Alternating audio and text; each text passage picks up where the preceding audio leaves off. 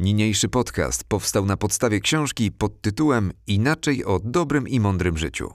Inspirujący poradnik o sekretach bycia szczęśliwym i spełnionym. Autorstwa Andrzeja Moszczyńskiego. Więcej informacji o książce znajdziesz na www.andrzejmoszczyński.pl. Inaczej o planowaniu. Myślenie strategiczne oraz planowanie, wbrew powszechnej opinii, nie musi odnosić się jedynie do biznesu. Y, bardzo przydaje się bowiem także w sferze osobistej. Posługiwanie się strategią to układanie oraz stosowanie przemyślanych planów działania, opartych na odpowiedziach na pytania co, jak, dlaczego, z kim.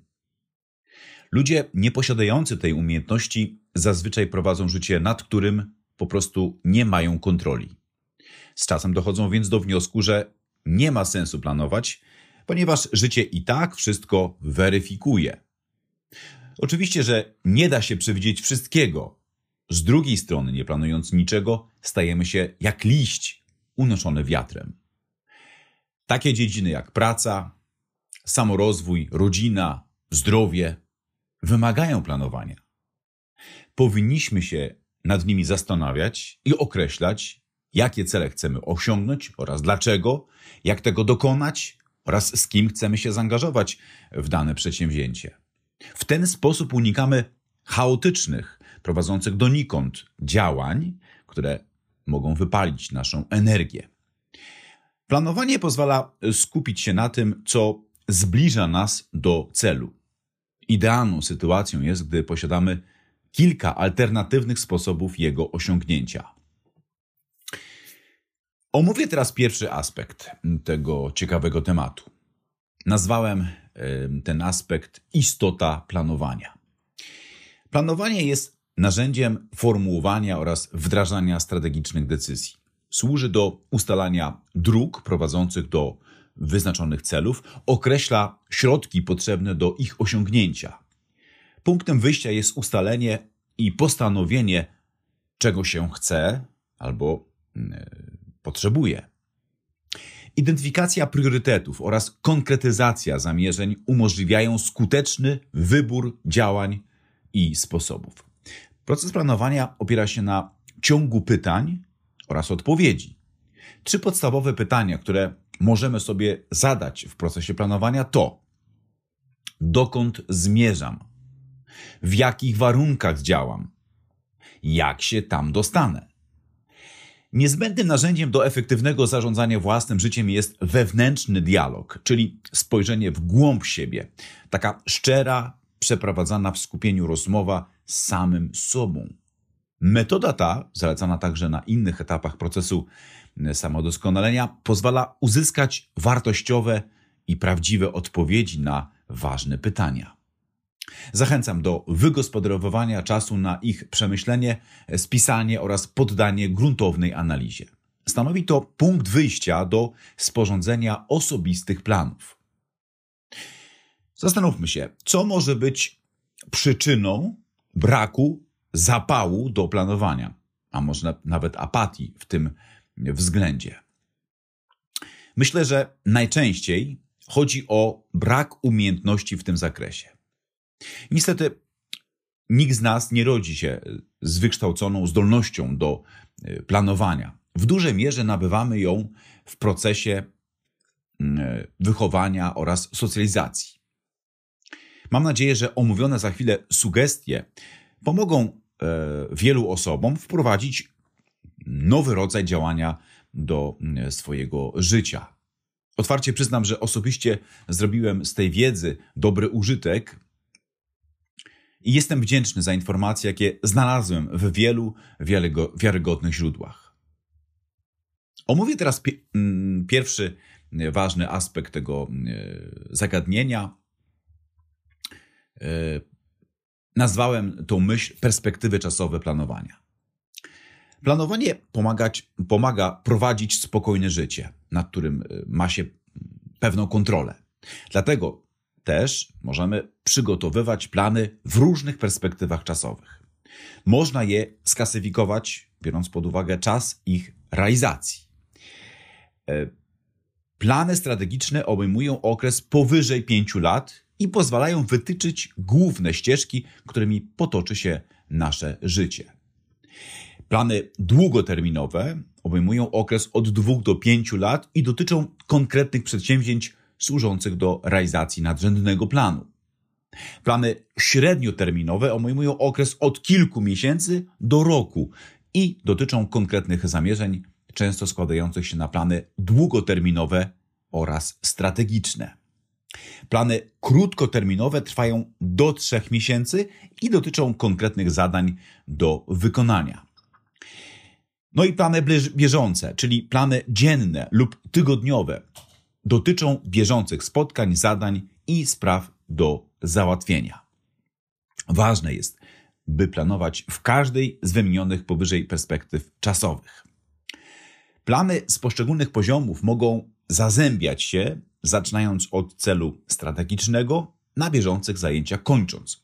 Wszystkie te działania powinny zostać podporządkowane naszym nadrzędnym wartościom oraz priorytetom. Pamiętajmy więc, że wszystkie nasze życiowe osiągnięcia, zarówno zawodowe, jak i osobiste, wiążą się z planowaniem w różnych perspektywach czasowych i umiejętnością złożenia tych planów w spójną całość odpowiadającą za szczęśliwe i spełnione życie. Omówię teraz kolejną myśl. Procesy. Omówię teraz kolejną myśl. Etapy procesu planowania. W każdym procesie planowania dają się wyodrębnić pewne etapy.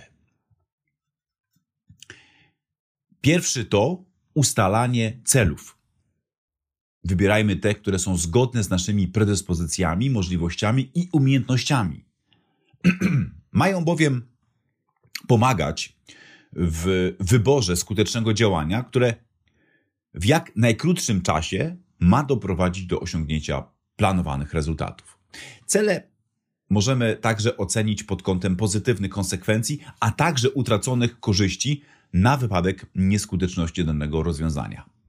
Kolejny krok to poszukiwanie alternatywnych rozwiązań prowadzących do osiągnięcia celu. Powinny maksymalnie wykorzystywać nasz potencjał oraz środki. Wybierzmy te rozwiązania, które są zgodne z naszymi nadrzędnymi wartościami. Ważne byśmy zastanawiali się również nad ewentualnymi przeszkodami, które możemy napotkać oraz ustalili odpowiednie scenariusze na mm, e, te okoliczności. Następnie dokonajmy wyboru konkretnego planu i przystąpmy do wprowadzenia go w życie. Powinniśmy obserwować i kontrolować swoje postępy, być gotowym do szybkiego reagowania na wypadek niepowodzenia. W takiej sytuacji można sięgnąć po przygotowany wcześniej alternatywny plan B lub C. Na końcu całego procesu dokonajmy kontroli realizacji planu. Zastanówmy się, czy doprowadził nas e, on tam, gdzie chcieliśmy się znaleźć, no i wyciągnijmy konstruktywne wnioski na przyszłość. A teraz krótko omówię kolejny aspekt planowanie scenariuszowe. Planowanie metodą scenariuszową, której istotą jest gruntowna analiza faktów, polega na budowie kilku wariantów rozwoju wydarzeń. Stosujemy ją, aby właściwie przygotować odpowiednie strategie działania. Każda z nich powinna składać się z odmiennych ciągów wydarzeń wraz z różnymi prawdopodobnymi skutkami. Metoda ta wymaga dużego nakładu czasu oraz wysiłku intelektualnego oraz wzięcia pod uwagę wielu czynników, ale jej zastosowanie znacznie zmniejsza ryzyko wystąpienia niespodziewanych przeszkód yy, lub wręcz porażek. Tworzone w ten sposób scenariusze powinny stanowić opis sekwencji zdarzeń prowadzących w logiczny sposób od sytuacji wyjściowej do możliwej w przyszłości. Powinny zostać zapisane na przykład w postaci schematycznych rysunków, gdzie od poszczególnych wydarzeń i punktów prowadzą strzałki e, wskazujące ich rozmaite konsekwencje i następstwa czasowe. Warto poświęcić trochę czasu na gruntowne przygotowanie takich scenariuszy, zwłaszcza przy bardzo złożonych przedsięwzięciach. W moim przypadku ćwiczenie tego typu zachowań nie było łatwe. Stanowiło i nadal stanowi spore wyzwanie, ale pomaga mi świadomość, że w ten sposób pobudzam do wysiłku najważniejszy mięsień w ludzkim e, ciele, e, czyli mózg. Przynosi mi to spokój umysłu i wyciszenie. Zyskuję w ten sposób świadomość, że mogę wpływać na własne życie. Zajmijmy się teraz bardziej praktycznymi narzędziami oraz zasadami pomocnymi w planowaniu oraz zarządzaniu czasem. Przede wszystkim poświęćmy czas na samo planowanie. Pamiętajmy, że zadania zajmują tyle czasu, ile my sami przeznaczymy na ich wykonanie. Każde 15 minut dziennie poświęcone na przemyślenie zadań na dany dzień pozwoli nam zaoszczędzić nawet kilka godzin pracy. Opracujmy więc indywidualny system planowania, dobierzmy narzędzia potrzebne do tworzenia planu. Jedni lubią zapisywanie w kalendarzach kieszonkowych, inni preferują opasłe zeszyty oprawione w skórę, jeszcze inni najchętniej korzystają z notatnika w telefonie. Sami musimy przetestować te metody, no i wybrać najlepsze dla nas. Zacznijmy planować już od dziś. Nie czekajmy na jakąś stosowną okazję czy moment spokoju oraz stabilizacji, bo może on po prostu nigdy nie nadejść. Nie liczmy też na to, że wystarczy zapisać plany, by zadziałały. Musimy je sami wprowadzić w życie. Weryfikujmy również postępy w ich, w ich realizacji. Znajdźmy zatem czas na refleksję nad rezultatami i ich współmiernością do celów. Gdy pojawią się przeszkody, naszym zadaniem jest je zidentyfikować i zastosować taki wariant, który mimo wszystko doprowadzi nas do celu. Uwzględnijmy w planowaniu swoje mocne oraz słabe strony, wady oraz zalety, dominujący typ inteligencji, rodzaj temperamentu oraz rytm zegara biologicznego. Aby trzymać się priorytetów i skutecznie planować, warto poznać i stosować sposoby skutecznego zarządzania czasem oraz ustalania priorytetów. Za chwilę przedstawię jedną z metod, nosi nazwę cztery generacje zarządzania czasem. Metoda ta została wnikliwie opisana przez profesora Stevena Coeya. Pierwszą generację reprezentuje lista zadań do wykonania. Druga to kalendarz, w którym określasz, ile czasu potrzebujesz na wykonanie danej mm, czynności. Trzecia generacja dotyczy priorytetyzacji zadań, czyli decydowania o tym, co jest ważne, a co nieistotne. Czwarta generacja to zmodyfikowane podejście do kwadrantu e, Eisenhowera. Kołej sugeruje, że najpierw należy skoncentrować się na zadaniach ważnych i niepilnych oraz wyeliminować wiele działań z pozostałych kategorii. To właśnie skupienie się na zadaniach ważnych i mniej pilnych jest kluczem do sukcesu.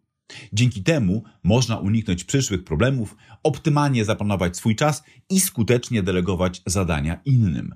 Jest to nowatorskie podejście, różniące się od klasycznych teorii na temat zarządzania czasem, gdzie zalecano by najpierw zajmować się rzeczami ważnymi i jednocześnie pilnymi.